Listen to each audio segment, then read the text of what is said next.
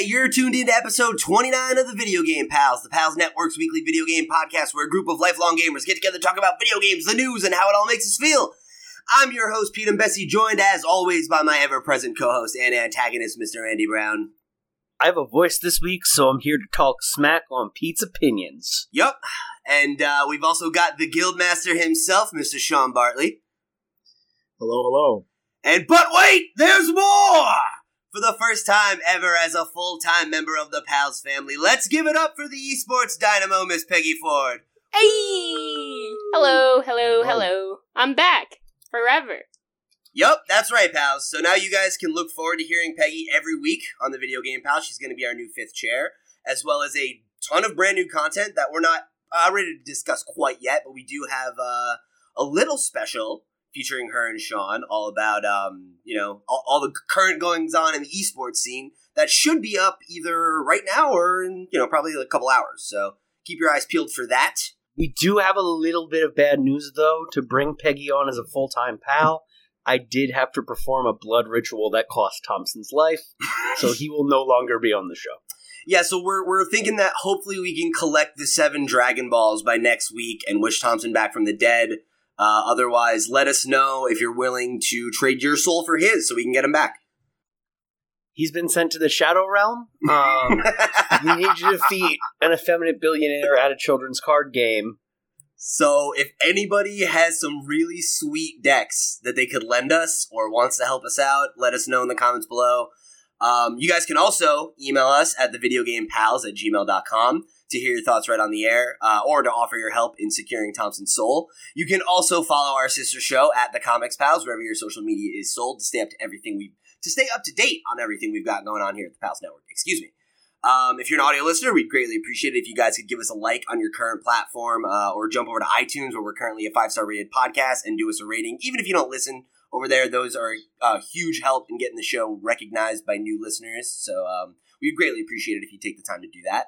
Uh, and if you guys are on YouTube, you can do us a solid and like the video, subscribe to the channel if you haven't already, and uh, check out Pals Play Monday through Friday. Me and Thompson, um, you know, I thankfully we have a bunch of them banked, so even though he's dead, the show will go on for a couple months. Um, so you can check that out. We uh, we just started uh, Super Mario Odyssey last week, so we should be having our second second video up of that by now as well today. So you guys can check that out as well. Um, we greatly appreciate it. And you know, last but not least, the best thing you guys can do if you really want to help out the show is to just share it with your pals. Let them know that you're into it, and uh, hopefully they'll come check it out and have a good time with us as well. So we've got a really fun show ahead of us, but before we do that, uh, we're going to start the show the way we always do by talking about what we're playing. But really, it's going to be Peggy talking about her trip to BlizzCon last week. So, how the hell was that?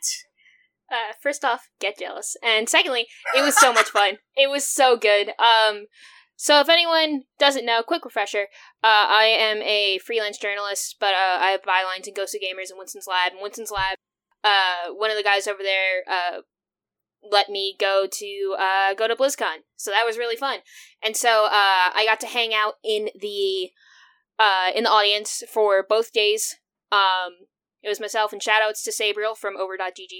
Uh, no, Overbuff. Shit. Shout out to Sabriel from Overbuff. uh, yeah, Pete, help me out on that one. But uh, but yeah, uh, we hung out in the in the arena all all weekend uh, to watch the Overwatch World Cup and it was so much fun, so much fun. Um, uh, the first day I was literally right next to the like the alleyway where all the players came in now.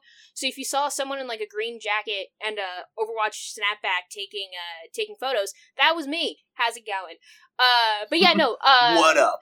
Yeah, right. That's only the first day though, for the record. Anyway, but um, the games were absolutely fantastic uh, SK versus uh, US was probably the most action packed and by far like the most nail biting. Um, but yeah, the entire thing was really cool. Um, I got to walk around a little bit, and I gotta say, Hearthstone has the best aesthetic when it comes to tournaments. It was absolutely amazing. It was off on a separate separate area of BlizzCon. And they had tables and actually like a tavern, and then like if you're walking towards the stage to the right hand side, there was an actual like tavern there that they made up in like a corner and it had live music and it had like a whole bunch of couches that people can just hang out. It had a bar and it had like charging equipment and all that jazz and like it was just a lot of fun. Like hearthstone hands down had the best aesthetic out of anything at blizzcon. Um that being said a lot of awesome things came out of blizzcon with all the announcements. Uh shout outs to everyone who likes world of warcraft and their classic servers. You're getting that Hey, Uh, check out our episode last week with Tyler Olson from the Long Box where we talked about all the news coming out of BlizzCon, if you haven't already. word that was a segue i totally planned but uh but yeah it was it was a lot of fun and uh, i can't wait for next year because it's going to be even cooler cool. Yeah, it sounds like you had a great time. Um, I know you said that you would hope you would wish you were able to see a little bit more of it because you were like busy, you know, doing your job. yeah But, uh, unfortunately i also just didn't i didn't have a press pass but i was able to go for free um so that was cool but yeah a, a press pass would have been nice but uh Still, I apparently mean, it's Blizzard's pretty- a little pretty bit cool journey. on it, so yeah either way it was really awesome Nice, awesome. Um, so anybody have any uh, any new games business they want to discuss before we jump into uh, our uh, rotating segment this week? Oh hell yeah! So we're recording this circa three o'clock on a Sunday afternoon. Around one o'clock this morning, I started playing Super Mario Odyssey. Shout out to friend of the show, Mike McMahon, hooking me up with that early Christmas present. And oh my god, oh my god, Mario Odyssey! It's uh, it's something else, man. I've always preferred Zeldas to Mario's as a a whole, but I'm you know like six hours in, and I think this might be better than Breath of the Wild for me. ooh I kind of I kind of agree. Yeah, it's it's gonna get up there, and it's definitely gonna fight with uh, Persona for my game of the year. But yeah, it's it's in the conversation, which is not a thing I thought I'd say for a platformer. huh Yeah, man, I'm I'm at the point where my game of the year conversation right now is either Odyssey or Horizon, and No way. yeah, and Zelda taking a hard number three. Um, and that's not a dig at Zelda, but yeah, like I don't know, Odyssey is really special. Um, I, the more I've been thinking about it, I think like it has this kind of ineffable quality that I feel like you can't really. It's like almost hard to quantify what makes it so special, but it's just because like it, it's like really like a modern version of a kind of game that's a relic, you know, and it's all about just gameplay, and it doesn't get bogged Yep. down in literally anything else. And it does for me. It does a lot of the things that Zelda does, but more like condensed and compact. Yep. It's not like a giant open world where like yeah you're exploring and I think oh there's a mountain I should go check that out and then spend 20 minutes figuring out how to get there. It's huh that looks interesting. Better run around here get a better viewpoint and then bam you're in a challenge level. See, I was I'm kind of the opposite because uh, I finally got around to like playing most of it like on plane rides while I was to BlizzCon and all that jazz, and like I'm at the dark side of the moon if anyone knows what that is. So like I'm working through through that. Um, and I just it's a good game. Don't get me wrong, and like it's really grown on me, but I don't think it beats Breath of the Wild. I actually like that. I'm going to take 20 minutes to figure out how the hell to get to that mountain, that sort of thing. Like that Skyrim feel that I feel like has been missing Yeah. since, you know, since I finished Skyrim. Um, but like m- Odyssey's really fun, and the controls grew on me, and like how you can, um, how you can really like the speed run sort of feel to it is a lot of fun. But like I would still go with Breath of the Wild. I don't. I don't think Odyssey is going to be in my top four, to be honest. Like of of the year. That hurts. I, Hurts that's I, yeah. I mean, like I think it's the kind of thing of just like there are so many kinds of tastes for games these days that like Mhm. any game that's a game of the year contender, I'm not surprised if the, if it doesn't speak to some people, right? So like I I can't imagine feeling that way, but I understand why you could. Um, I agree with what you're saying about Zelda. Like, I definitely think that is what that game does at its best. But I feel Mm. like that plateaus once you explore the map. You know, once you've discovered, Fair. like, once you've filled out all the pyres and everything, I feel like, you know, 20, 30 hours in, you start, not because it's the fault of the game, but like there aren't as many of those moments anymore. And then it comes down to just playing the game. And I think that like Mario on a fundamental level is just more satisfying to play. Um, because I think like the amount of control you have over the way that like Mario moves and like the amount of creativity that there is in like the level design. Mhm. Um, just Yeah, really, but- it, it asks you to explore in a different way. Yeah, but like the most grinding that I've ever felt in either game was getting that 250 uh, moon, getting the 250 moons to get to the dark side of the of the Mm, of the moon. You get it. But yeah, like that's that was that was my big like turn off up for it because just a, it was just like okay, now you just got to keep it was like grinding levels and I just don't want to do that. It, and it's like it's funny to me because like I already had 250 moons before that. God damn it. like just not. because I was playing the game, like you know, and looking for all the secrets and everything. You know, like I had a hundred and something moons before I even got past uh, New Donk. Really? I am. I just finished like the third world. Um, I went to the forest world before Lake World, Okay, and I have like seventy five right now. Yeah, that's how I was playing. By the time I got to the fourth world, I was pushing hundred already. Yeah, it's just like, um, you know, futzing around with it. Fair enough. and yeah, it's like if it doesn't, if it's not speaking to you in that same way, Yeah, if that's not speaking to you, that's no, fine. yeah, yeah. I don't like begrudge you preferring Zelda. Zelda's an excellent game, and TBH Mario's probably like gunning for that 2017 2017 silver medal for me. But this is a hell of a year for video games. That it is. dude. yeah, that it is, and like it's just crazy to me that like for me the game of the year conversation's been wrapped up for so long of it that like Mario came in at the end of it, and I was like, I knew Mario was coming out, but I never. It was kind of a dark horse for me in terms of like it being my game of the year, you know. Mhm. And it's like fuck, like I'm so It's like- into it. It didn't matter what came out after I played Persona 5. It's like that's everything I've ever wanted from a JRPG, and that's my favorite genre. So Right. Anyway, uh, we'll talk more about this on in the weeks to come. I'm sure when we do our game of the year episode, but um, oh, that's soon, isn't it? it's coming up. Yeah. Uh, and let, it is. let Wow, us- it's the middle of November. yeah. It is. And um, yeah, let us let us know, guys, like what your game of the year picks are so far in the comments, or email us at the videogamepals at gmail.com or hit us up at the comics pals on you know Twitter or whatever. Um, yeah, let us know, and uh, you know we'll we'll definitely talk about them on the air because I'm sure some of you guys have hit some of the best games of the year that we never got around to.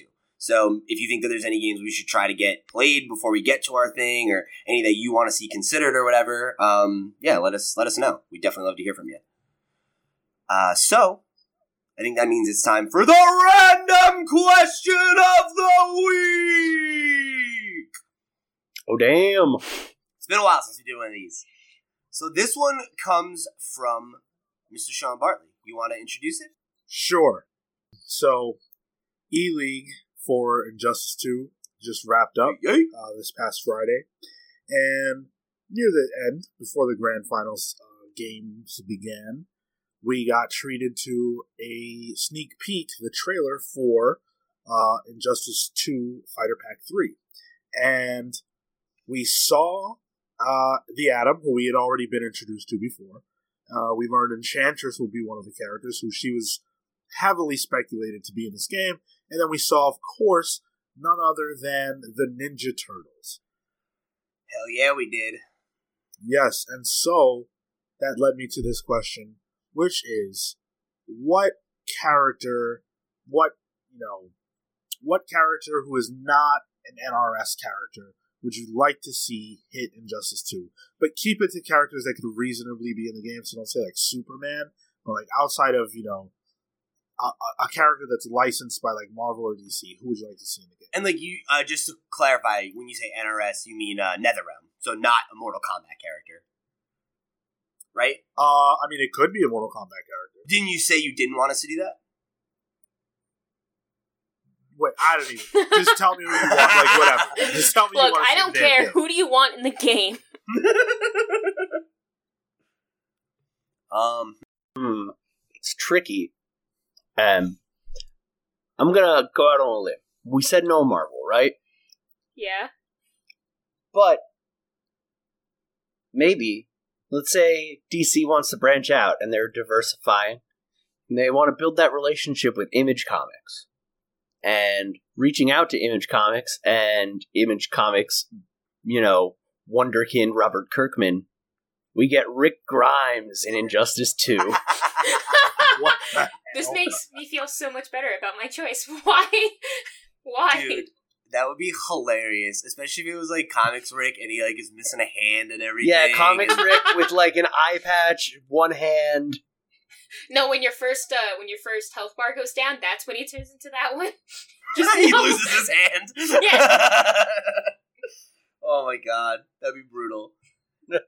um, well, funny enough, um, my pick is pretty similar. Actually, I'd like to see uh, Robert Kirkman's actual superhero property that makes sense in this game, Invincible.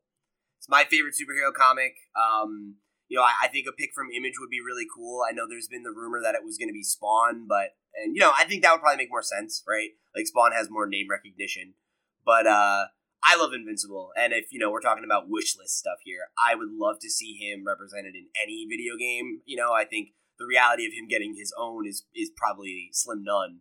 Um, but I feel like you know he could be right at home here, and um, you know I think the main challenge would be like what his moveset would be, just because I feel like there are a lot of other DC characters that are like kind of similar. So, you know, that might be a problem, but whatever. I'm not a game designer. I'm here to pitch things I want to see. Yeah, so. hey. I definitely like that one. I thought about it too, but I I went Rick because of the like there's like Invincible's basically Superman power wise. yeah. Yeah. I mean, pretty much. Like, just with like less powers. You know, it's like Yeah. he doesn't have like Superboy Prime. yeah, he doesn't have like heat vision and ice breath and shit. You know, it's like he's just Yeah. basically invulnerable and can fly and is super strong. And so like I thought that might feel a little redundant and I just thought like Rick would feel so fresh. I mean, I feel like he'd be a great substitute instead of John Constantine. just regular ass dude fighting, you know, gods. Uh, isn't that Batman? Yeah, but he's rich. No, Batman's Batman's power is money. Yeah, Fair. Rick's power is being morally correct. Rick's power is always having someone else around to tell the other people that he needs to be in charge, damn it. Basically. Okay, so so follow me on this, and I swear it makes some sense. But imagine in a world where DC uh, television series don't go well, haha, CW.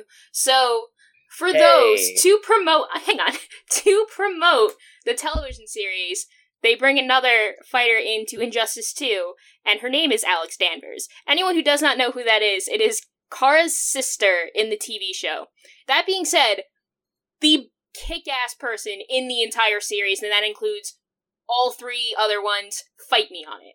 So, when it comes to. She'd be a lot more utility, and Uh-huh. I think she would be able to use the DEO's tech to her advantage. Like one of her biggest, uh, one of her one of her main weapons is an alien gun, after all. So if she can do that, she could pretty much. Uh, and she also had a kryptonite suit for quite a bit actually, and she was able to actually use it outside of being brainwashed to fight her sister. That's a different story. But I do think if you can get like Danver Alex shows up after like tinkering with some sort of tech that she probably shouldn't be doing.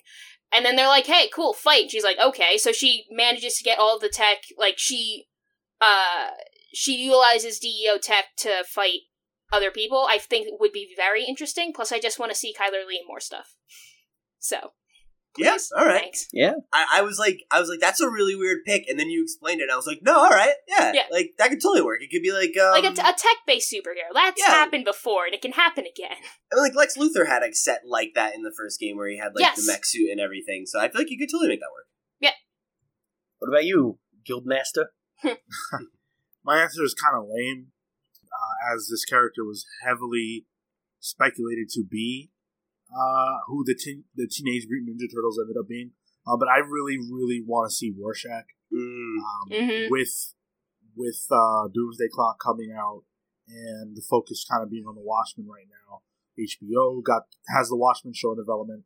Uh, I think the timing is perfect to put a character from that series into Injustice, and I think Rorschach obviously being kind of the figurehead of the Watchmen franchise, it would make amazing it would make an amazing move to put him into this game. I'd love. it. Yeah, no, I think that's a good pick though. I mean, like, Yeah. it, it totally makes sense, and I feel like of any of the things that we put forward, it's the only one that's actually like could happen. Yeah. So. Could I put forward a more realistic one now that I've thought a little more and we're talking about it? Go for it. Sure, Do it. yeah. I really want to see Bizarro in Injustice 2. He's already in it. Is he? Yeah, What? How did I miss He- that? he's an alternate costume for Superman, Oh. but with unique voice. Oh, I want to see him. everything. I want to see him as a real character. Dude, I He is a real character. those He's uh, got he's those alternate skins are dope. yeah. It's not like a regular alternate skin. It's like it's a unique voice actor. His moves look unique and everything. Well, he has the same moves, but like they they're they're different in terms of appearance. Like his laser beam is is blue, whereas Superman's is red. You know, like that. That's cool. Yeah. All right, Good enough. good enough. I just love Bizarro. He's the best. Fair. um, He so- number one. he number one. Uh, so yeah, guys, remember you guys can write in with your own uh, you know random questions if you'd like. Hear them right on the air. Um, video game, the video game pals at gmail.com. Do it up. So I guess that means it's time for The news, the news, we talking about the news, the news, the news, we talking about the news. All right, so we've got um, well, we had six items on the list, but we kind of talked about the whole Injustice Two business. So uh, we got five items on the news list this week. No, we still have six. We still have six. Hang on. Wait, wait, wait. What? Okay. Oh no! What's going on? I'm gonna hijack this for five seconds, really quick. Um, oh, I excuse did. me. It seems we have a breaking esports report. Uh, so really quick, just wanted to give a shout out to uh the guys over at Overwatch, like the Overwatch community, um, for the for the Hulktastic Cup. Um, for anyone who does not know, uh, I'm sorry to uh to inform you that uh Dennis Hawelka, Dennis Hawelka, um, who's also known as Internet Hulk. Uh, he was a support player for Team EnVyUs, and he coached Team Liquid's uh, Overwatch team, and I believe he was kind of in talks for League of Legends, but either way, um, he sadly passed away um, last week, uh, very unexpectedly. Uh, hit the Overwatch community very hard, um, but in response, the Overwatch community bounced back by uh, by creating the Hulktastic Cup, which was in memory of him, um, as well as putting a GoFundMe together for for his family. Um, and as of right now, they raised eight thousand nine hundred eighty six pounds. I don't know how much that is in in U.S. dollars, but I think it's like over over ten thousand. I think. So, um, yeah, I uh, just wanted to give a shout out to to those guys. Um, congratulations to Arc Six for winning the Hulktastic Cup. Um, and just a quick word about Hulk that he was just an amazing player, amazing coach, amazing personality in the Overwatch community. Um, and he will absolutely be missed.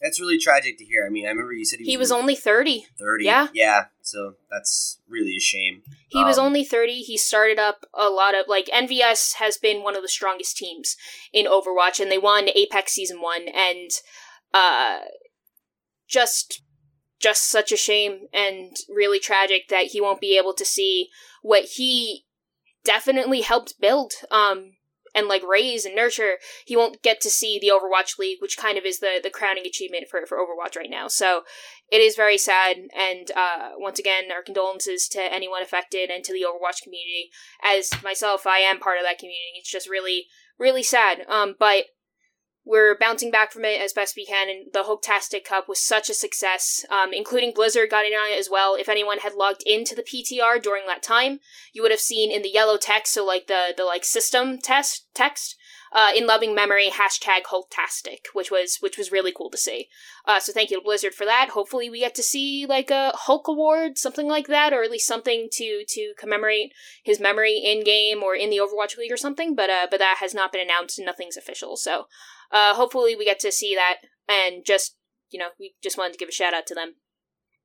Yeah, it's obviously um obviously a really sad story, and yeah, like you said, our, our thoughts and you know um that kind of stuff are are with his loved ones, are obviously the ones who are going to be reeling from this the most. Yep. If you did want to donate, by the way, it's GoFundMe.com slash Hulktastic. Hulk Great. Hulktastic. Can't spell. Or we'll speak. have that. Uh, we'll have that in the description down below as well. You guys can Yep. click through and uh, and you know give your donations. We would greatly appreciate it. All right, so now let's uh, we'll we'll move over to some Nintendo news this week. Um, which, as of last Thursday, Hulu is officially the first video on demand service to come to the platform, which uh, likely means we'll be seeing more soon. I would imagine.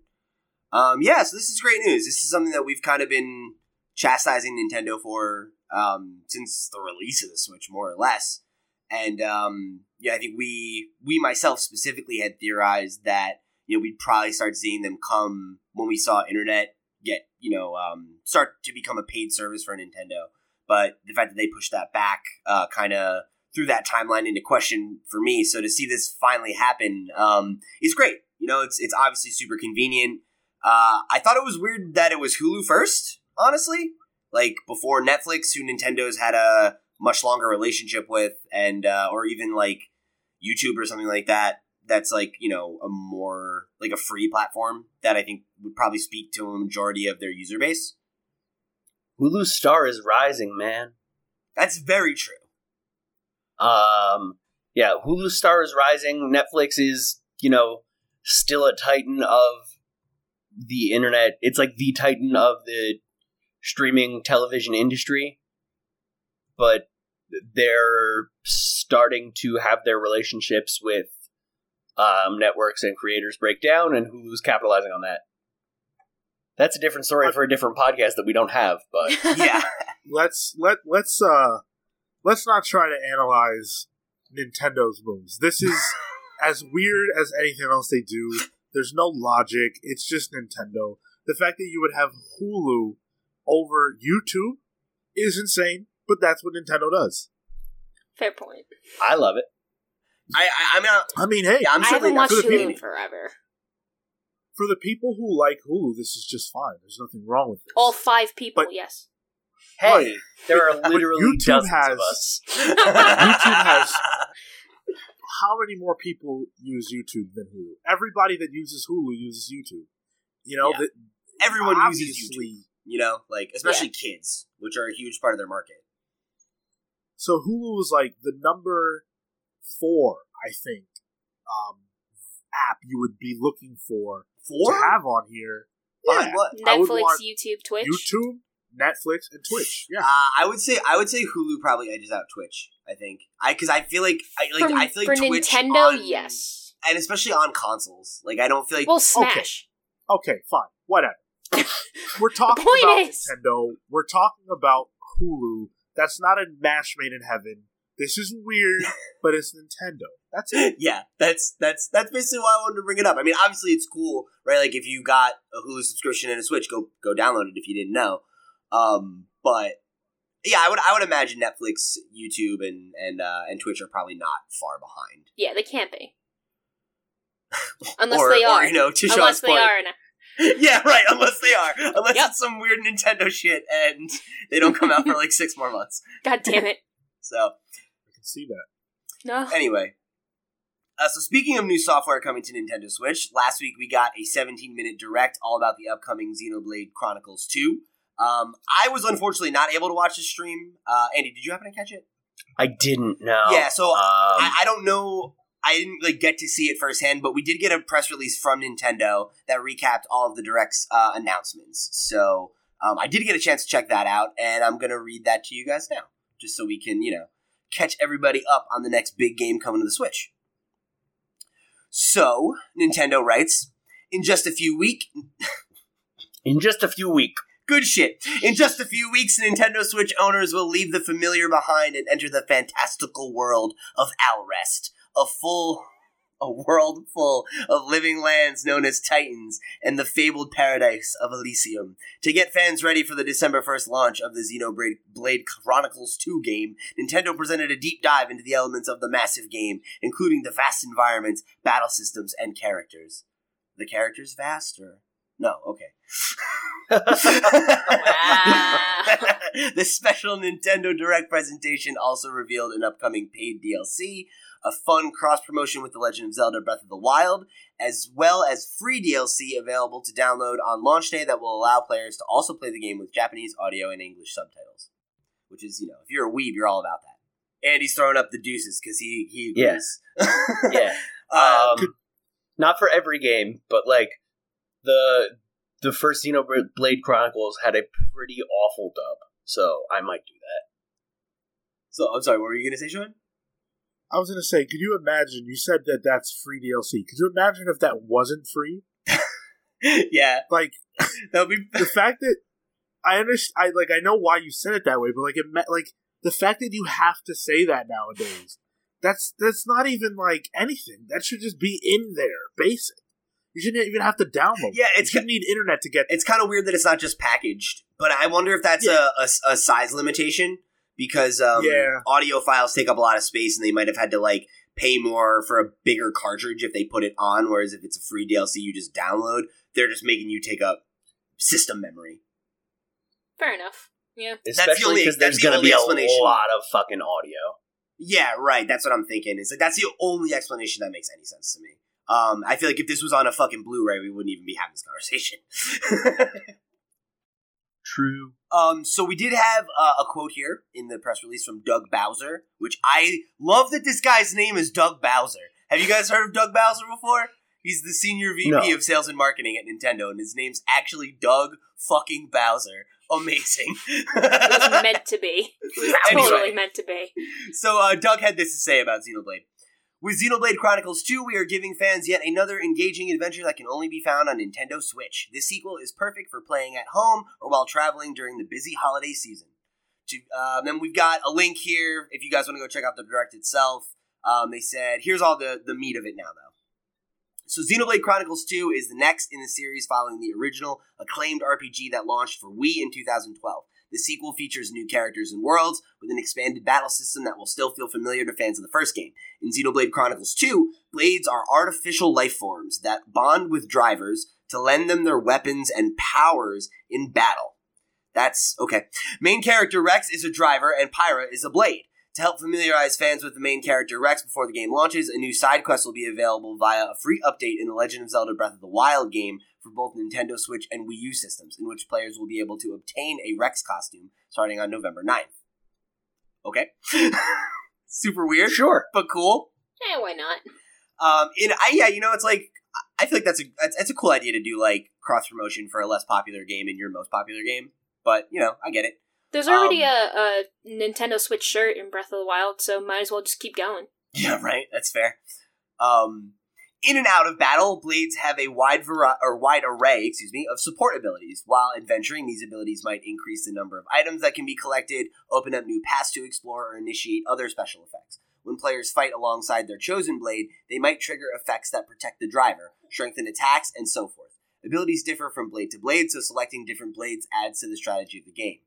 Blades are just one form of life that players will encounter while journeying on the backs of the mighty titans. In the vast world of Alrest, uh, players will discover both peaceful and aggressive wildlife of all shapes and sizes, wa- sizes wandering among giant plains, winding caverns, frozen kingdoms, scorched earth, and sandy beaches.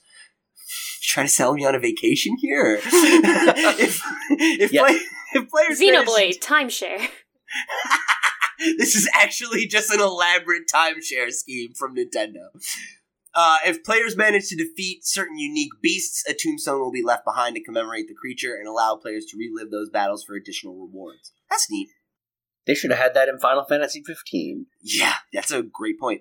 Um, while traveling the massive world of Alrest, players will run into shining spots called collection points, which give players the opportunity to pick up valuable items or dive under the clouds to salvage hard to find treasures, or special landmarks that players can transport to at any time. Alrest is also teeming with bustling cities. From shopping districts to residential quarters, each Titan has its own unique layout and atmosphere. Fans who want to expand their epic adventure can pre-purchase an expansion pass for the game in the Nintendo eShop beginning today or pre-order it from select retailers shortly at a suggested retail price of $30. It's $29.99, but uh, with this pass, players can enjoy DLC as it releases between the launch of the game and fall 2018, starting with quests and support items and eventually including a challenge battle mode where they can face powerful enemies. So it sounds like they're going to be supporting the game for like about a year, uh, starting with quests and support items, and eventually including a challenge battle mode where they can face powerful enemies. This DLC will include an additional adventure with a new side story set in the world of Elysium. Details about individual elements of the expansion pass will be released in the future. Xenoblade Chronicles 2 will launch exclusively for the Nintendo Switch system on December 1st at a suggested retail price of $59.99. The same day, the Xenoblade Chronicles 2 Edition Nintendo Switch Pro controller will launch at a suggested retail price of $74.99. Launch day will also see the release of the Xenoblade Chronicles 2 Special Edition. The Special Edition includes a game, a beautifully illustrated hardcover book art with full filled with 200, 220 pages of concept designs and artwork of characters, landscapes, and the objects from the game, a sound selection So CD. many pages. Yeah, and music tracks, special metal case, uh, bu- bu- bu- suggested retail price of ninety nine ninety nine. And then you can also pre-purchase the game on the eShop right now, and um, you can preload it with the either with the expansion pass or without. So we will uh, link to where you guys can do all that stuff if you're interested in Xenoblade Chronicles Two. Um, so Andy, as as our resident, you know, weeb dude who also owns a Switch, do you have any interest in this game? Uh, yeah. I really enjoyed the first one. Uh, I put a lot of time into it on the 3DS. Oh, when they did the re-release. Yeah, yeah, yeah. It is definitely more of a spiritual successor than a direct sequel, but I'm okay with that. Cool. And yeah, I'm like, I'm pretty excited for it. It's probably gonna be a like, hey parents, get me this for Christmas game. Mhm. Yeah. So you, you think you'll probably get around to it in 2018? Yeah, like, I'll probably hit it real hard over winter break. Right. Yeah, I could see that. It seems like a good game for that. Um, honestly, I don't really know how I feel about it. You know, it's like Xenoblade's never really been a franchise that I had any investment in. It like aesthetically doesn't really seem like my cup of tea, and I I kind of want to wait and see how you feel about it. But I have a feeling that when it does come out, if I have the time to play a giant meaty RPG, I'm probably just going to try to finish Persona, not this. You that know, would be my recommendation. so that's that's kind of how I feel like I'm just going to end up missing this one.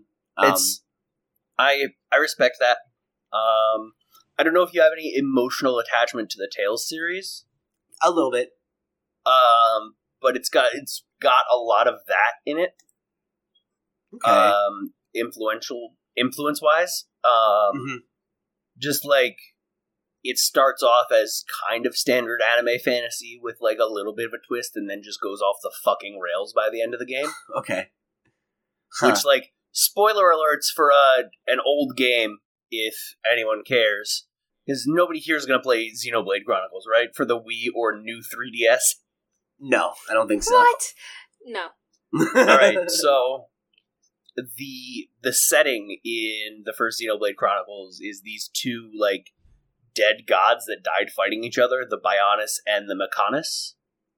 Um, the robot god and the bionic or the like uh what's the word I'm looking for? Organic life god, basically. okay. Biology. Yeah, I guess. And then, like, by the end of the game, you find out that they were the last human alive and the AI on the International Space Station as the sun blows up. What the fuck? That's crazy. That Yep. went from zero to 100 real quick. Yeah, it goes off the rails, and it's like um, they rec- they do something to like create their intelligence and ship it off into space, and then they become the Bionis and the Mechanis and are the gods of this new reality. Super weird, but like really good. Huh. Yeah, I don't know about that. Like the story makes no sense in a fun anime way, and like the characters are easy to get invested in. All right, well, I guess I'll see how you feel about this one. If I do play it, I don't think it'll be until 2018 because I got more than enough on my plate, and there's no way Oh, yeah. that's a game of the year contender. So it's like, you know, we'll see. What if it is though? That would be insane. If honestly, I I I feel like it's a kind of a dumb move to put it out right now. I feel like they should have put it out in January. Honestly, like they already have two of the like biggest game of the year contenders out, and like six other really great AAA games on the platform. So any any closing thoughts on that one? Looks fun. Sounds weird. Yes. Sean, are you telling me you're not gonna play Xenoblade 2? You're not gonna buy a Switch for this game? That's not Smash Bros. The premise of your initial question was false, just in the sense that I don't own this system. But even if I did, I would never buy this. and that's that's okay. You know, great for the people for who this is for, but it is certainly not for me. Sean, sometimes I ask you rhetorical questions just because your answers really make me laugh. I know what you're going to say, but I just want to hear you say it. That's what I'm here for. That's that's why I get paid the big bucks because I'm not afraid to say that I think something might suck. That's true. You're certainly not afraid to say that. GG, yeah. All right, so uh, the news isn't all sunshine and rainbows this week, though. Um, as we've learned, Telltale Games has laid off over 25% of its staff in a massive restructuring. Uh, so the news was announced um, from a, you know, there's a press release basically that uh, said that 90 people are going to be affected by the layoffs, and that the decision was made in an effort to make the company, quote, more competitive as a developer and publisher of groundbreaking story driven gaming experiences with an emphasis on high quality in the years ahead. Um, so obviously that's the, you know, there, there's more to go on here about why they did this and, you know, um, what their what their steps forward are, which I'd like to talk about in a minute. But um, you know, as always with these kind of layoffs, like you know, are, are you know, I just hope the people that are affected by it, these ninety developers, like you know, uh, land on their feet and and find work soon. I know they're all you know obviously known for working on some pretty successful games, so hopefully that'll translate to uh, getting picked up quickly. I know we've already seen a lot of development studios respond to this with uh, you know career pages and stuff like that, being like, "Hey, come apply. You know, we have openings." And you know, hopefully these people will uh, get settled, especially so close to the holidays. That's got to be a really nerve wracking position to find yourself in. Oh yeah. You know, because obviously these kind of layoffs are common, but you know, Telltale, despite making fairly small games, is a much bigger studio than most people think. They have like they had yeah, 300 employees. They had 300 people working for them. Yeah. Uh, and like over that, you know, like, uh, you know, not anymore, but so a lot of these people, like, since they have so many projects, they shuffle people around. They don't fire people as often as a lot of other studios do. Um, because that is sadly a fairly normal part of, of the games industry, right? Is like work ramps up. Finish a game and then get fired. Yeah, and work ramps up. They bring on more help. Work ramps down. You need to downsize. You know, can't.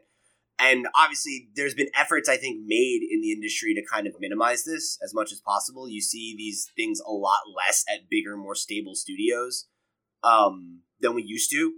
But obviously, this is um, you know this is a pretty serious restructuring to get rid of that like a quarter of your staff um, is obviously a big shakeup at the company, which I think has been kind of coming for a while. You know, I think we've heard a lot of stories over the years about how some of the culture at Telltale wasn't great. They had a lot of some of the older leadership leave to go to Ubisoft a while ago. Um, they brought in a new CEO who had previously worked for Zynga, I think, uh, Pete Hawley, and um, he was kind of like they like a lot of people were looking at that as like, thank God, like we really need like better leadership here, and this company needs massive restructuring um, because of you know not only internal problems but like increasing criticism around their inability to fucking fix their engine.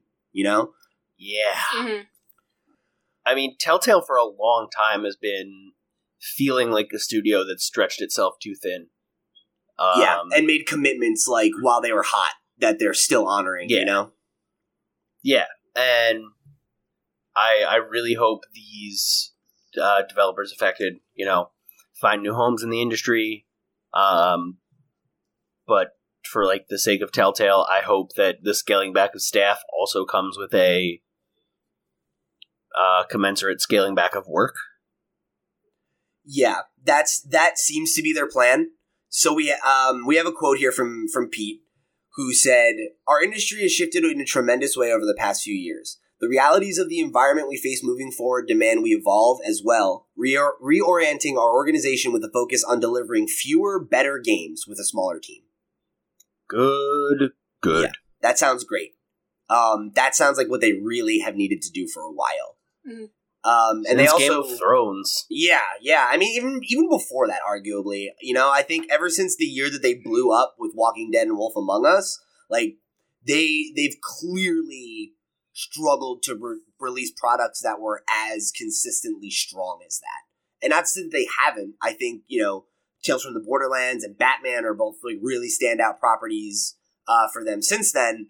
But you know, I don't think that there's the same conversation around them anymore because I think people are getting sick of it because there are people like Don't Nod and um, you know uh, uh, supermassive games who are doing these same kinds of games and they don't look janky as fuck and eat your save or whatever, you know.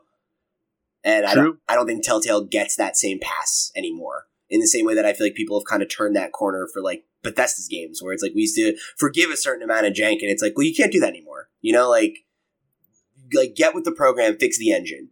And they, they actually they all actually made a comment that I think is specifically talking about that. So they also specifically called out in their press release plans to refocus internal development, quote, over to more proven technologies that will fast track innovation in its core products. So that's like a very PR vague statement about what they're doing, but to me, that sounds like they're finally going to address the criticism about technical performance issues with their games. You know? That would be nice. Yeah, yeah. So as, as much as this is horrible for these people who, who are being displaced, I think ultimately I'm excited to see what this means for Telltale moving forward because, um, you know, a few of us, me specifically, are definitely big fans of their games, and I want to see them produce stuff that's on the level of Walking Dead and Wolf Among Us consistently. You know, and if that means one game from them every few years instead of like two games from them every other year, it's like that's that sounds great because I'm like definitely getting burnt out. Yeah. It's like I would love to be able to play the stuff they put out as opposed to like, oh, they dropped what they f- did they finish Batman season 1 this year or was it like this time last year? Batman season one, I think, finished this year because they started it at the end of last year, I think, Okay. and then Yeah, season two started. Season 2 started relatively quickly after. Yeah, it was. I think it was like six or eight months later because Yeah. it, it- like it started like two or three months ago, and they've been pretty Okay. tight on on the release for it. Um, and then they've Guardians, like they did all of Guardians, Guardians. and I I bought it and haven't played it at all. You know, so this sounds like a good move for them. Yeah, I I think it will end up being a good move for them. So the uh, the one wrinkle kind of left in this story, which is a little disappointing, is that they've said that the um, the restructuring that they're that they're going through is not expected to uh, impact the release of any of the company's previously announced projects. So I, I, while it's good that they're not going to have deadlines affected by this, I am kind of it's it's a bummer to think that they still have so much to do before they can actually take a beat and do any of the stuff we talked about wanting to see them do. You know. Yeah, true. Uh, What do they have like still on the table though? It's just Wolf season 2, They have And to wrapping up- Batman. Batman and Minecraft, right? Yeah, Batman, Wolf 2, the last season of Walking Dead, Minecraft, and there might be one more episode of Guardians if it's a sixth thing, unless there's another season planned. Yeah, so it's not like a ton of things. They theoretically have a second season of Game of Thrones. I don't know if we'll ever see that one. Yeah, but like everyone hated that game. Yeah, and it didn't it didn't sell super well. Nope. That's a lot of. I mean, it sounds to me like that's a lot of content. Um, and I mean, that's just the way the gaming industry works, where you're working so far in advance Right. on a lot of this stuff mm-hmm. that you know it's not a big surprise that they they've got to work through some stuff before this takes effect. But it sounds like you're right in the sense that they were working on way too much. I mean, you just listed a bunch of things. Yeah. Imagine any other developer having that Like six of- games at once. Yeah, that's unheard of. No one does that. Right. Yeah, and I, I think um I think we're just finally seeing uh Pete Hawley's like leadership start to take effect. You know, because he's been there for a little while. He's probably been figuring out what's going on and you know figuring out how he thinks to right the ship. Um, because by all accounts, he's been a really positive force there on the company culture and on making the projects run smoother. So, um, yeah, I'm excited to see what he does moving forward because I think Telltale's a great team. They just really need to, I think, fix their bugs and focus their efforts a little bit. Mhm. Like, man, I'd love to see them experiment with a new, or like, original IP.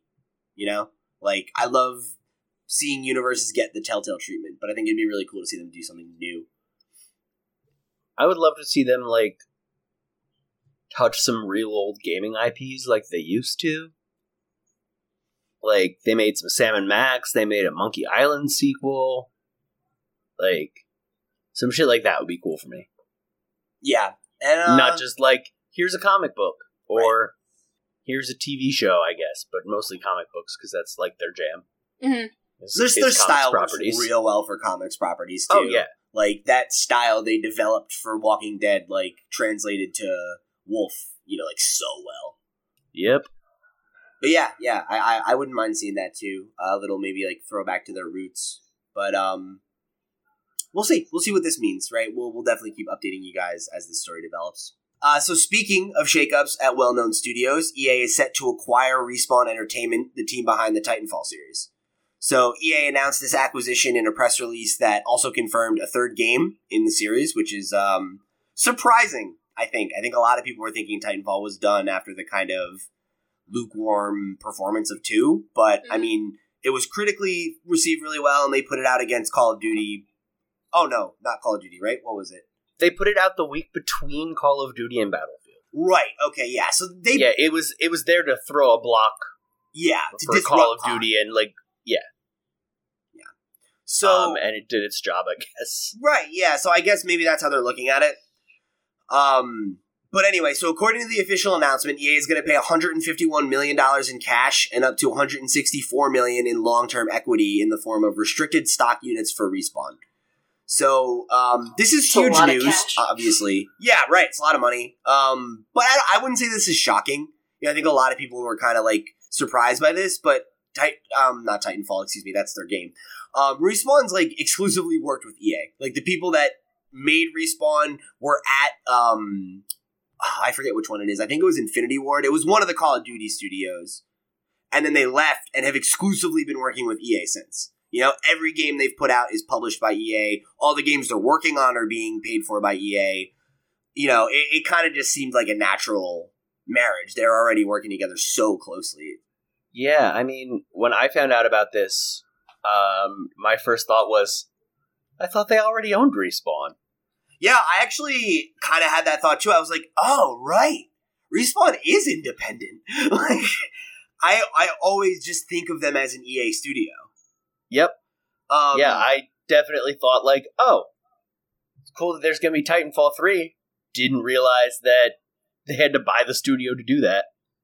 yeah, and I, I mean, it, it kind of sounds like they didn't need to. It just it seems like they, you know, it, it seems like this was just kind of a natural uh, move for them. You know, like um, like we said, they're already working on two more games. They have an uh, untitled Star Wars game coming out eventually, and then a VR uh, first person action game that they're making for uh, Oculus for EA.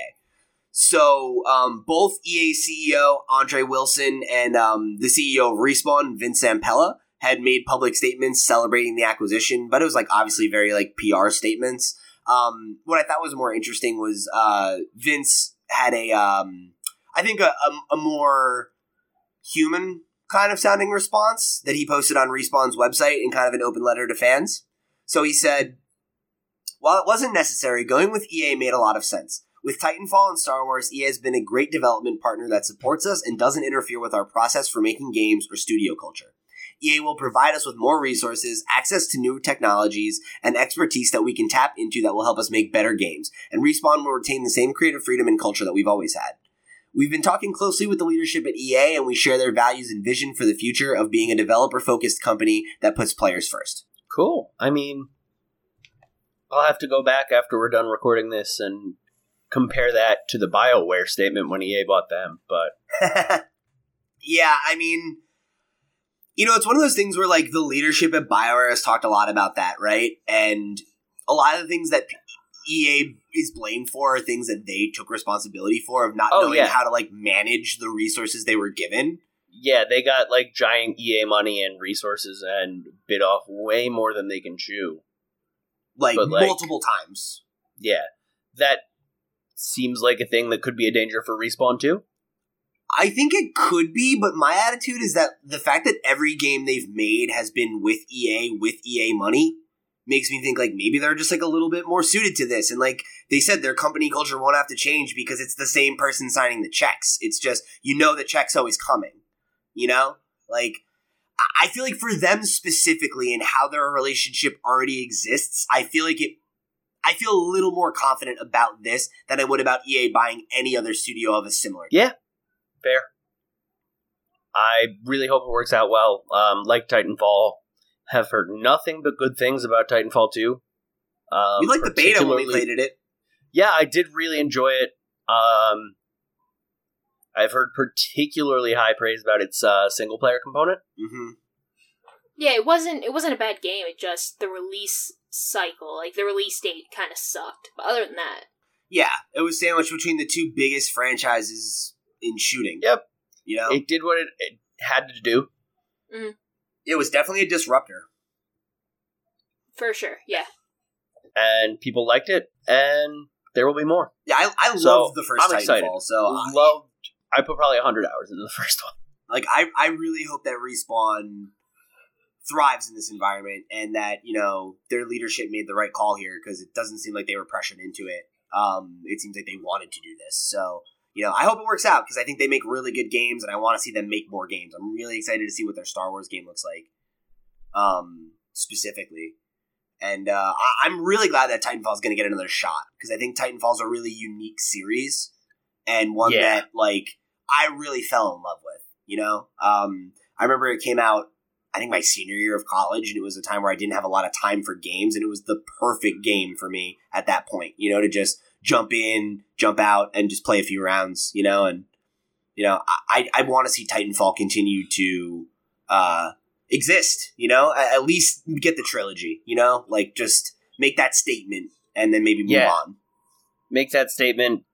Like the I don't feel like they've found the quite the right balance yet. You know, Yeah. The first one in particular was just so well balanced in terms of like it still definitely had that like bro shooter lanes feel, but oh my god, the movement mechanics and it felt like uh they're doing a loadout built around getting your Titan out as quick as possible was viable, as was having a like pilot only anti Titan loadout. Yeah, yeah. I, I think like you know, I'm interested to see where the franchise goes from here because I I I wonder if the next game is going to have a, a single player thing at all again because it's like I don't know how much that moved the needle for them, and I wonder if like the people that were complaining about it really cared that much. You know, like I feel like it, it hit real big with games journos who reviewed it, but like how much did that really matter in terms of Titanfall's bottom line is going to be interesting to me uh, to learn. You know, and I think Yeah. what Titanfall 3 looks like will tell us all we need to know about what they learned from Titanfall 1 and 2. So hopefully this will be the, you know, Yeah. the the right move for it, you know, that this will be where we finally get the Titanfall game that I think hits all the right notes for for its audience. Is Titanfall 3 even a thing in development? Yeah, they confirmed it with the announcement of the acquisition. Right. Yeah. Um yeah, because uh, up until then, I, I think it was kind of a foregone conclusion it wasn't going to happen. That was like what I felt was the general feeling in games was that like we're not going to see Titanfall three. It didn't make enough money. Um, but yeah, it looks like we're getting at least one more. So it's like the little AAA shooter that could just survives just long enough. And then Titanfall 3 becomes the best selling game of the decade. I'd be about it, dude. I mean, like, it's the only major AAA shooter series that like really speaks to me. Uh, you know, like just because it's different. Yeah. Um, apparently, the one level in the campaign I've seen compared to like Dishonored's Clockwork Mansion, and I forget the one the level from the first game that's like mind blowing level design for Dishonored. I mean, they're all they're all pretty fucking great. I don't, I don't know. Yeah. like But like, I remember the first one having a, a standout like on the level of Clockwork Mansion. to me, I feel like that's the uh the party. Like that's my favorite level. But I don't know if that's oh, the the one you're party is a really good level. um. But yes, I don't know. Yeah, I'm just trying to make this a Dishonored conversation because I love talking about that. I would love to indulge you, but we got to move on. So, um, No, we don't. uh, so Xbox's head of first party production, Shannon Loftis, had a talk about the culture of secrecy in gaming. uh, over with uh, GameSpot's Eddie Mock Mo- Makush. Makush? I don't know. I'm sorry, Eddie. I really liked your your interview though. Um, so I'm going to read a little bit from it, which is going to transition us into our meat and potatoes discussion this week because I thought this was a really interesting interview. Um, and uh, I'm always really excited when we get to hear the real high ups like be candid about their opinions and not give you the suit and tie speak. Um, so I just I wanted to let you know what Shannon said here because I thought it was pretty interesting. So uh, Eddie writes. While movie studios might let fans know about films coming years down the line, for example, we know the fifth Avatar movie is coming in 2025, video game companies are very rarely that transparent when it comes to their release schedules. One part of this culture of secrecy might be for competitive reasons. Announcing a project years in advance could give other studios time to react and respond. But another major element to this is that games and movies are not at all the same in how we and how they are produced. Shannon Loftis, who heads up first party production at Xbox, spoke with GameSpot recently about the culture of secrecy in gaming, when the right time it is to when the right time is to announce a game and the pain of cancellations. Games are a highly experimental medium, Loftus said, and it's a line that we have to walk between talking to gamers about the games we would like to make and knowing what we are going to be able to deliver them. The worst part of my job is when I have to break promises. Obviously, we had Crackdown 3 planned for a November 7th launch, and we had to announce a few months ago that we had to move it. I am very conscious of the fact that that hurt people. Folks were very excited and they got very disappointed, and that's not something I like to do. It's back to Eddie. Crackdown 3 is now slated to arrive in 2018. It's a significant loss for Microsoft's holiday 2017 lineup of exclusives, but Microsoft has been quick to point out that its lineup remains strong for this year and beyond. For Crackdown specifically, Loftis said in an interview with Polygon that the game was announced too soon. She told us that for every game announcement, Microsoft considers a number of factors before letting the public know what is what it is working on.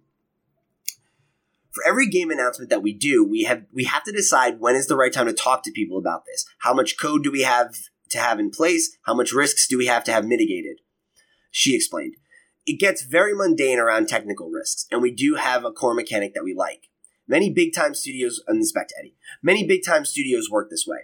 But there are, of course, exceptions. For example, Bethesda announced Fallout 4 in June 2016 and releasing it six months later, and the game never got delayed and was a smash hit, surpassing Skyrim sales. Of course, Bethesda was in an enviable position with Fallout 4 given that it was the latest entry in an established series, so Bethesda didn't necessarily need a huge awareness campaign. Charles Randall, who worked at, worked at BioWare and Ubisoft, addressed gaming's culture of secrecy in a Twitter post that went viral earlier this year. He said such secrecy exists because of the toxic, the quote, toxic culture in gaming. Quote, you know why we have to keep what we're doing secret hidden secret from the public? Because of the toxic culture surrounding it, he said. Randall acknowledged that marketing has some role to play in why games are kept a secret for so long, but he still called for letting the public know more about games before release. Quote, God help you if you let any amount of public know any amount of public know what you are working on before it's set in stone, he said. One trend in gaming that is changing things is the early access model. Games can be announced and released before they are even finished, and this can be extremely lucrative. Loftis said Microsoft is, quote, studying that very closely, and the company is already involved in that space with its game review program. It sounds like you can expect further investment in this space from Microsoft going forward. Uh, intriguingly, Loftis said that she would like to see a game developed with quote radical transparency, which is pretty far from the norm for Microsoft and other big name companies. Game design is in general is turning more into a dialogue rather than a monologue, and finding ways within our ecosystem and use our oh what what and finding ways within our ecosystem and use our early access program. I think that's oh, and use our early access program game preview to get gamer input. Sorry, I think is one possibility. I think radical transparency is something I would like to, I would love to see at some, or excuse me, I would love to try at some point as a game developer. Like, hey, here's three takes on a concept. Which one do you want? Pretty sure Xbox boss Phil Spencer would be supportive.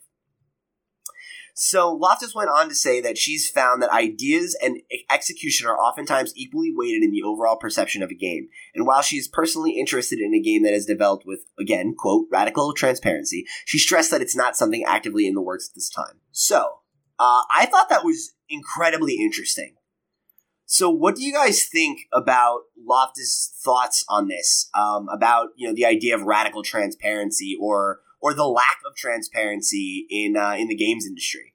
Do you think that like games can learn from other industries like the film industry, or Are we just going right into the uh, the meat and potatoes? yeah, here? this is this is it. This is the meat and potatoes now. So Cool, cool, cool, I want to cool. I want to have a broader discussion about the issue of transparency in game development.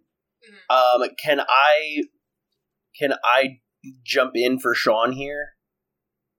And or can I not jump in for Sean? Can I say a thing Sean said a lot?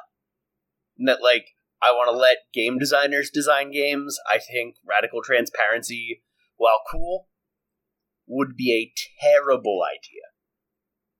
Agreed. I don't I don't want to play a game designed by gamers. Um, God no. Oh God. Yeah. So, uh, you're absolutely right that that's what I was going to say. Uh, because this is the games industry is a unique beast in that it's it's really kind of like a young industry, and it became an industry in a time when people are kind of realizing that they have the power to do the things that they want to do, and so people look at games as like, hey, um, I have ideas about how games should be made. I think I know what works or what doesn't in games. I've grown up with games. The high the highlight of gaming started around when we were born. So we all think we know everything. And that's just not true. Gamers don't know anything. Uh, and it's really frustrating that there's always this conversation about, oh, um, you know, this this could have been done better, or this doesn't make any sense, or uh, you know, these developers don't know what they're doing. And it's like, yeah, they do. Just because you don't like something that didn't work in a game doesn't mean that you have any idea about how games are made or how they should be made.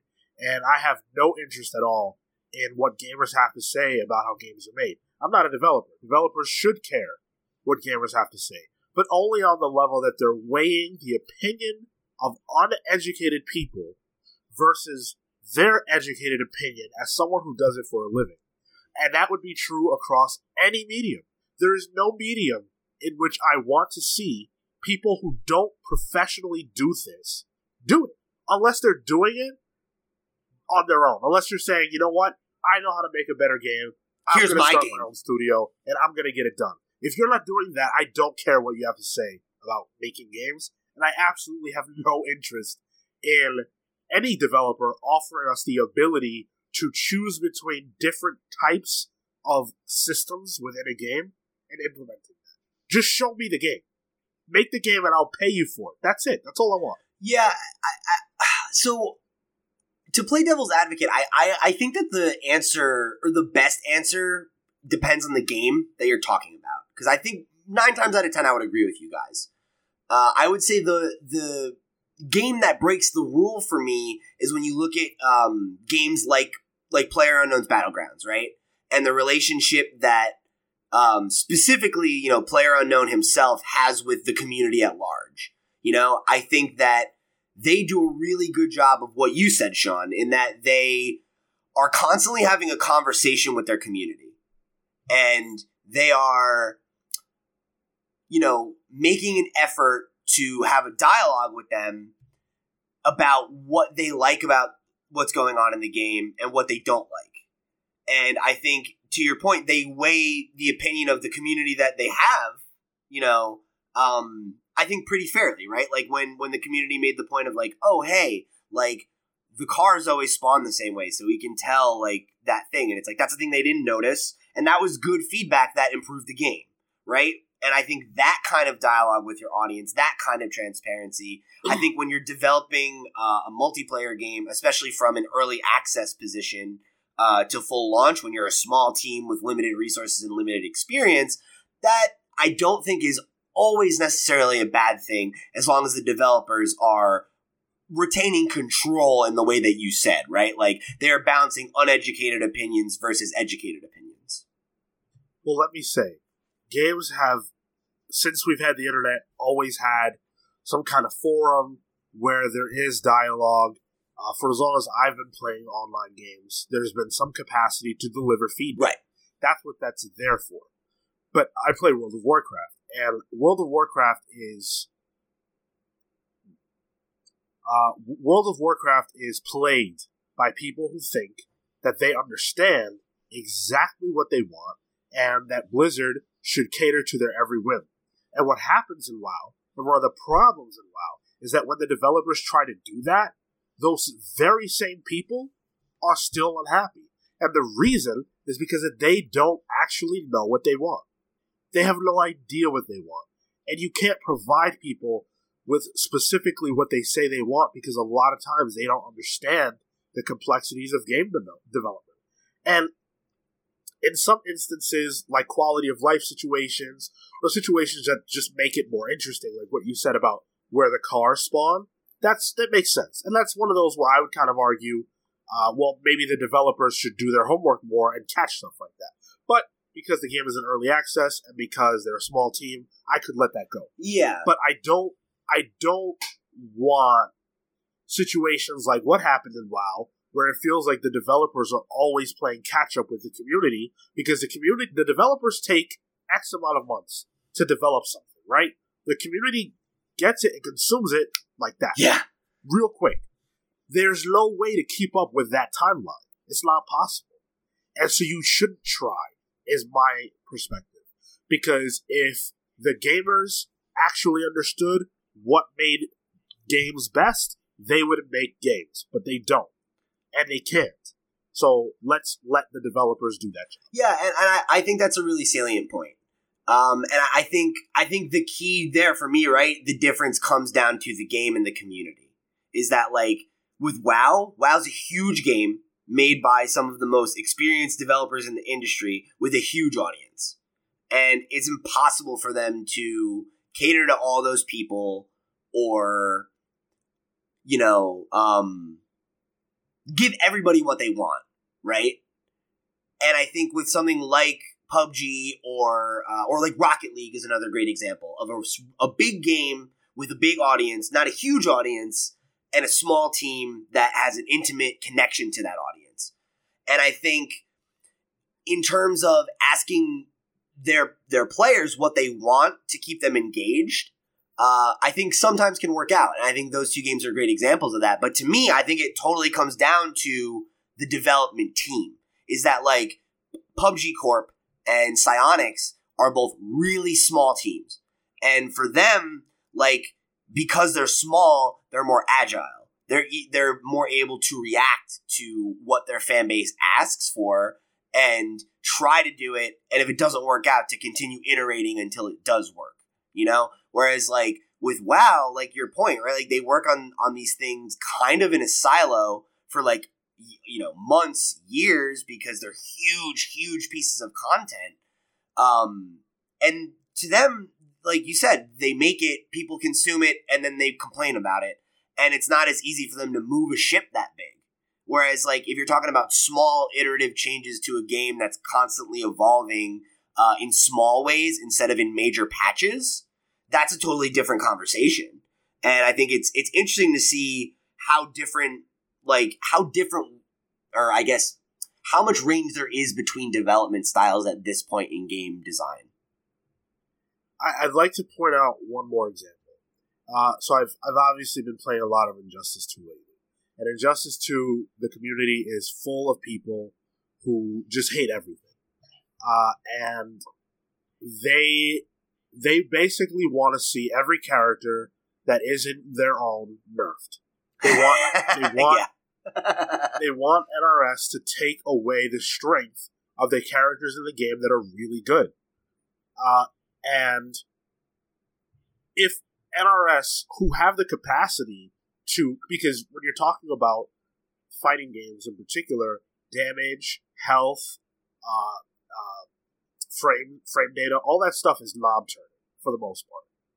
You could release a patch relatively quickly to reduce the damage that a character does if you felt like. sure.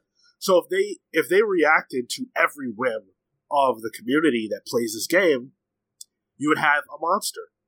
Because it, not only are you altering the game way too rapidly for anyone to really get a hold on what the meta really is, but on top of that, you're allowing the uh, inmates to run the asylum, for lack of a better phrase. you're allowing the people who are supposed to be the consumers to become the creators. And when you do that, then you have situations where, oh, well, I don't like uh, Batman, so let's make him unplayable because that's balance in their minds. And they don't understand what balance is. Oh, I lost a game, so now I just hate Superman. Please nerf him to the ground, right? That's why developers, especially developers who develop competitive games, cannot react that way. And that's why uh, the the community to developer pipeline in terms of communication is great, but there has to be a lot of careful uh, parsing of the comments from the community to remove the emotional reactions and only look at the reasonable responses that people have to things in the game. Yeah, yeah. And so, And I think it all comes down to that. And I think that is not only based on the developer, it's based on the community. You know, if, if the community is particularly, uh, like there are some communities that are toxic and some that are less so. You know, like from my experience, um, pretty anecdotally, because I'm not like deeply invested in this community, I don't see a lot of toxicity from Rocket League players. They seem to have a really good line of communication with Psyonix. They love the game, and they often, you know, make suggestions about content they'd like to see, and then Psyonix makes some of that content, right? And I feel like that's reasonable. I think when it is things that are more reactionary of like things that don't have to do with balance of or of the game, right? Like that seems reasonable to be like, oh, we would love to see a mode like this. We would love to play a thing like this. And if they think that that's a thing that they want to try, great. Um, but when it comes to like balance and stuff like that, yeah, I'm totally with you because people who play the game, unless they're really at a top tier competitive level, they don't even really understand that shit. You know?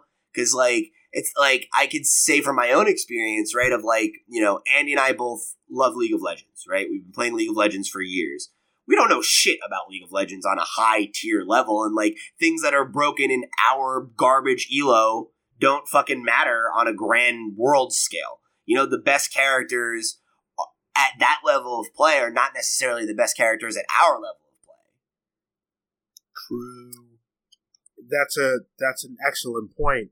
and the in, in your example riot has to ask is this is this character broken or is this character overpowered enough that we need to regulate them for the lower players to be able to have an enjoyable experience um, genji in heroes of the storm is a great example of a character that's really really good but has almost no impact on what happens in Hero League or Team League play prior to like Platinum because players are so bad that they don't know how to pull anything out of that character.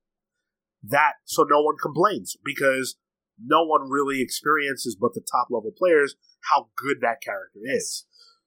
So, you know, there's there's all kinds of, of deep balancing that goes into this stuff that players just don't understand. Uh, Riot's talked a lot about how they have to balance the game to keep it like good and fun around like top level play, which I think is really smart because it like lets a meta shake out and develop versus like uh making the pros react to bronzies, as it were.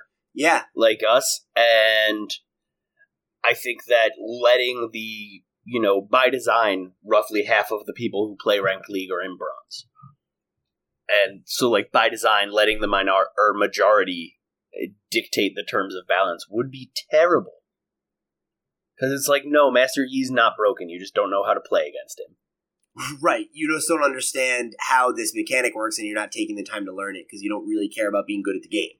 Yeah. And I think, yeah, you know, I, I really think there was that one um, quote, you know, that we had from um, from Shannon that really spoke to me was when she said that like game design is becoming more of a dialogue and less of a monologue, right? And I think that's interesting, and I, I think maybe that has its its time and place. But I think like there are so many scenarios um, beyond even the shit that we've outlined here that show that that's not a good thing. You know? Well, we've talked about Star Wars Battlefront 2 a lot lately. And that's an example of a game that has had early access and or I guess beta Right. and they made changes based on player feedback that was completely reasonable. 110% reasonable. And so that is an example of when I would agree with this statement, but the reason I guess why I'm having this reaction is because the statement implies that there's more uh there's more that the community should have power over than just instances like that. And I disagree. I think that the community has as much power as it's supposed to, which is, hey, that right there is no good. That's not good for us. That's not a good uh, value for us. We don't want that. Yeah. You know, I'm not paying for that. That's enough. Other than that, develop your game and let it be judged on the market. I don't want to choose my own adventure for the next Spider-Man game. Don't present to me three different villains that I can choose to be the main villain of the game. Tell your story and Yeah. let it be good or not be good, and we'll judge it there. Yeah, I, I definitely agree with that statement. Um, I will say though, I think the way that she talks about it too, where she's like, "That's something I would like to try." Um, I think it could be an interesting project. I think something like that could be interesting uh, for like one game. It's not a thing I want to see seep into game development as a whole at all.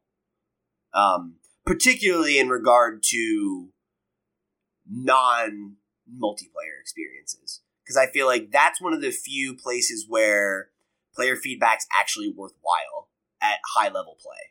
You know, of that like how can you really understand the real intricacies of how the things that you've created are being used unless you listen to the people that are playing at the highest level. Um, but those people are informed. You know, like that's a totally different thing than like Joe Schmo who plays Injustice 2 or League of Legends. That's somebody whose job it is to play this fucking game and I think you can make the argument that there are people like that who understand the game on a fundamental level in the same way that some of the people that make it do. And maybe not on the same level, but in a way that I think is valuable uh, for the betterment of the the experience overall. Absolutely, and there are also people that are not even close to that level who can also understand. Sure. I guess Sure. what what I'm specifically talking about is that just on the whole, gamers don't have the knowledge to really understand why things work for them or why they don't. Um, and in some instances they do, and in some instances they don't. And it's on the developer to understand those instances. I mean, look, player feedback is always something you should listen to or hear. Whether or not it it ends up impacting your game is a case by case situation, and should always be judged on its merits. Yeah. Yeah. I absolutely agree with you on that one. Um, although, to push back a little bit against your, um, I don't want to choose my own mm-hmm. Spider Man adventure, I think for something like when the game launches, if they were to do a like, hey, we're going to do a DLC, but we haven't decided like where we're going with the story yet, which one of these villains would you like to see, you know, featured? Would be really cool. I think stuff like that could definitely work in uh, on a ca- again on a case by case basis, right? Like if the main narrative of the Spider-Man game's already been told, and they're like, we have three stories that we're ready to go forward on, but we're not sure which one. What are you guys Yeah. most interested in? Yeah, that'd be great. If you have three unique visions and you're going to give me the option, okay. Um, I could I could see something like that being cool. Yeah. So, the first fighter pack for Injustice 2, the three characters that made it in are the top three most requested characters from Injustice 1 that didn't make it in. It's the like game. that's great. So, that, yeah, Perfect. all that kind of stuff is fun. That's fan service. I think that has its place. So in your example, Andy, yeah, sure. That like if you're gonna if you're gonna if it's a full game already that's out, and then you're saying, hey, we want to do some DLC, but we want it to be something that all you guys are going to be really excited about. So why don't you go ahead and vote for your favorite villain? That could be cool. But check it out. If you allow us to vote for our favorite villain, and then my favorite villain doesn't get chosen, do I buy your DLC? Maybe. Yeah. I maybe. Right. But now, whereas before, I would have just bought it outright. Now, you've given me a choice, and because my choice didn't get chosen, now I'm pissed and I'm not going to buy your game. So it's like so. There's so much to that. It's so intricate. And that's why I feel like developers really have to make smart decisions in every single instance to not alienate their players, but also not give them too much power over the game. Yeah, I think that's a really great point, and I think that that speaks to that uh, tweet we quoted earlier, right? Where, where it talked about the gaming community being toxic, and I think I I regularly talk about the the problem I see of gamer entitlement, right? And I think um, this could easily be a hotbed for giving them even more of that of like, well, I was key in the development of this game. You owe me something, you know, like, Yep.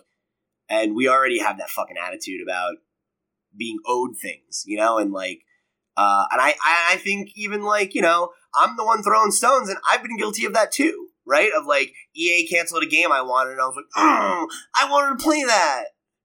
Yeah. I'm mad. You know, and Andy and I like were mad about it, and we fucking complained, bitched them out. You know, and like I, we're not immune to these fucking problems either. You know, we've been complaining about Nintendo for a year that they didn't put VOD stuff on the fucking Switch, and it's like, okay, but like, you know, like we're we're, we're bitching and moaning about a thing that we feel like they owe us, and I think giving gamers more power consistently is definitely not a good idea. Yeah. and this is the this is the only industry where it's like this. I mean, every industry has people who are who feel they're entitled, but I've never seen it to this degree where you're giving gamers power over the game that they play. the one uh again just to push back on that a little bit for fun do, do you see any parallel there between what what we've been talking about over on the comics pals with uh, this stuff with marvel with the whole thing of like oh nobody likes these diverse new characters. Let's bring back all the old ones. And i know that it's like that's kind of a fake narrative around it but like there is the thing of like people want legacy characters so we're bringing back legacy characters. Yeah, I think I think um, there's a lot of na- naivete there, not on you, but on people who didn't think that that was always going to happen. yeah right right. Um, as we've talked about time and time again Right. So, like, all the whining and complaining was for not because it was inevitable. And the reason why I don't think that that's a fair comparison is because Secret Empire happened. They told that story. They didn't cancel it. They didn't pivot. It was Nick Spencer's story from beginning to end, no matter how many people hated it. And I respect that. That's fair. I guess uh, the interesting wrinkle there is I think it's a little harder to do that um, with games in general to make your statement of like, well, this is my game, and if you don't like it, don't play it, because it's like that could be the only game you ever make then, you know, or like that could be the thing that puts your studio under or whatever. Well, I mean, you know, you run risks in every scenario. Sure. Uh, comic books, comic books operate on very thin margins, and events are typically the thing that you're banking everything on. I mean, Yeah. Marvel's not going to fold if Secret Empire does badly, but that can significantly impact your sales, especially when you're talking about something as significant as Captain America being an agent of Hydra. So that's into, that's a massive risk, and Marvel is still feeling the effects of that right now in terms of sales. So I wouldn't say that that's a small choice that they made. And in gaming, you're always operating operating on the thinnest of margins, and the one thing that will help you survive more than anything else is artistic integrity. And if you're always chasing trends and you're chasing trying to please people, you will you might please the 30 guys on Twitter that complained about this one aspect of your game. But what about the the thousands of people who loved it that you now alienate? And I, I- think that's a huge problem too, man. Honestly, because I think I look at like um you know like Titanfall, right? And like there was all these people who said, oh, we you know we wanted a first player campaign in Titanfall, and it's like, did that many more people show up for Titanfall because of that? It doesn't really seem that way. You know, it seemed like a vocal minority that we were trying to answer. And I think more than most industries, I think gamers like are shit detectors are like always ready. You know, like we're we're very like quick to call people out on chasing a trend or doing some like you know derivative bullshit uh even sometimes more so than is like fair you know so like i definitely agree with you that like uh, you know it, it's um it's not easy to get away with that kind of thing it happens once in a while like you have fortnite in their battle royale mode that they lifted from pubg bit straight up but it worked and people liked it so that's fine but for that, you have that like whole age of fucking MOBAs, right? Where every fucking everyone was trying to make a MOBA and get it on that League of Legends money, and everyone was just kind of like, I don't need these games. I have a MOBA. Like we already have a George. Sure, and then but I would also submit to you that sometimes in an in, an- in an industry where uh, game development cycles can be years long, I don't think this applies necessarily to the MOBAs, but I think in some cases there are instances where, well, damn, our game just took longer to get to the party, but Yep. we started putting it together around the same time these guys did. They just hit earlier, Or or and we weren't aping at all. Right, right. And or like when there's the reactionary stuff of like, oh, like Skyrim's the big thing. Everyone's gonna make open world games, and then you're getting open world games for like four or five years or six years because that's how long it takes to make a game like that. And like Yeah. that trend is already maybe over. You know, but we're still getting all these games that nobody's really interested in anymore. And so my final thought is that game developers need a break, and people need to leave them alone and let them make their games. And if you like it, then great, support that and let them know. If you don't, then let them know, but don't be a douche about it. Yeah, yeah, Sean. I think I think that's really well said. And um, I, I feel like that's a perfect place to wrap up the conversation here, unless you have anything to add, Andy. No, I um I basically agree with both of you, to be honest. Um like I made my my earlier statement about not wanting to play a game designed by gamers, and I stand by that. But like I think balancing multiplayer around feedback from the community is good. I like I I really just don't have much to say that hasn't already been said. Yeah, that's fair. Um, I think it, you know, like many things in life, it all comes down to communication. Yeah. So, uh, as you guys have probably noticed, uh, Peggy got dipped out, like, kind of right as we started our uh, main topic, which is great for our first main episode. But, um, Good job, Peggy. yeah, Proud right. She's fucking killing it on her first day. So um, we, uh, you know, unfortunately, um, you know, she had to dip out, but she will be with us again next week. So um, you know, you can, you know, uh, hear more from her then. But um, all right, guys, so that's gonna wrap up the conversation here in episode twenty nine of the Video Game Pals. Uh, if you'll remember, you can connect with us by emailing us at thevideogamepals at gmail.com. Uh, you can connect with us on social media at the Comics Pals, wherever your social media is sold. Uh, we're also, you know, each of us are on Twitter. You can go get our handles in the description down below if you want to reach out to us individually. Um, and then, you know, please check out some of our other shows. We got Comics Pals posting the day before the Video Game Pals on whatever your platform of choice is. We've got uh, Pals Play Monday through Friday on YouTube. And um, we've got that esports special that went up today if you guys want to get more of Peggy and Sean talking about all the hotness that's going on this year in the world of esports. Uh, so that should be uh, that should be it, I think, right? That's that's all the plugs. That's I yeah. think, except your hair plugs. You didn't mention those. Oh, Ooh, got him! All right, so we'll see you guys next week. Love ya. Goodbye. See you. Take care.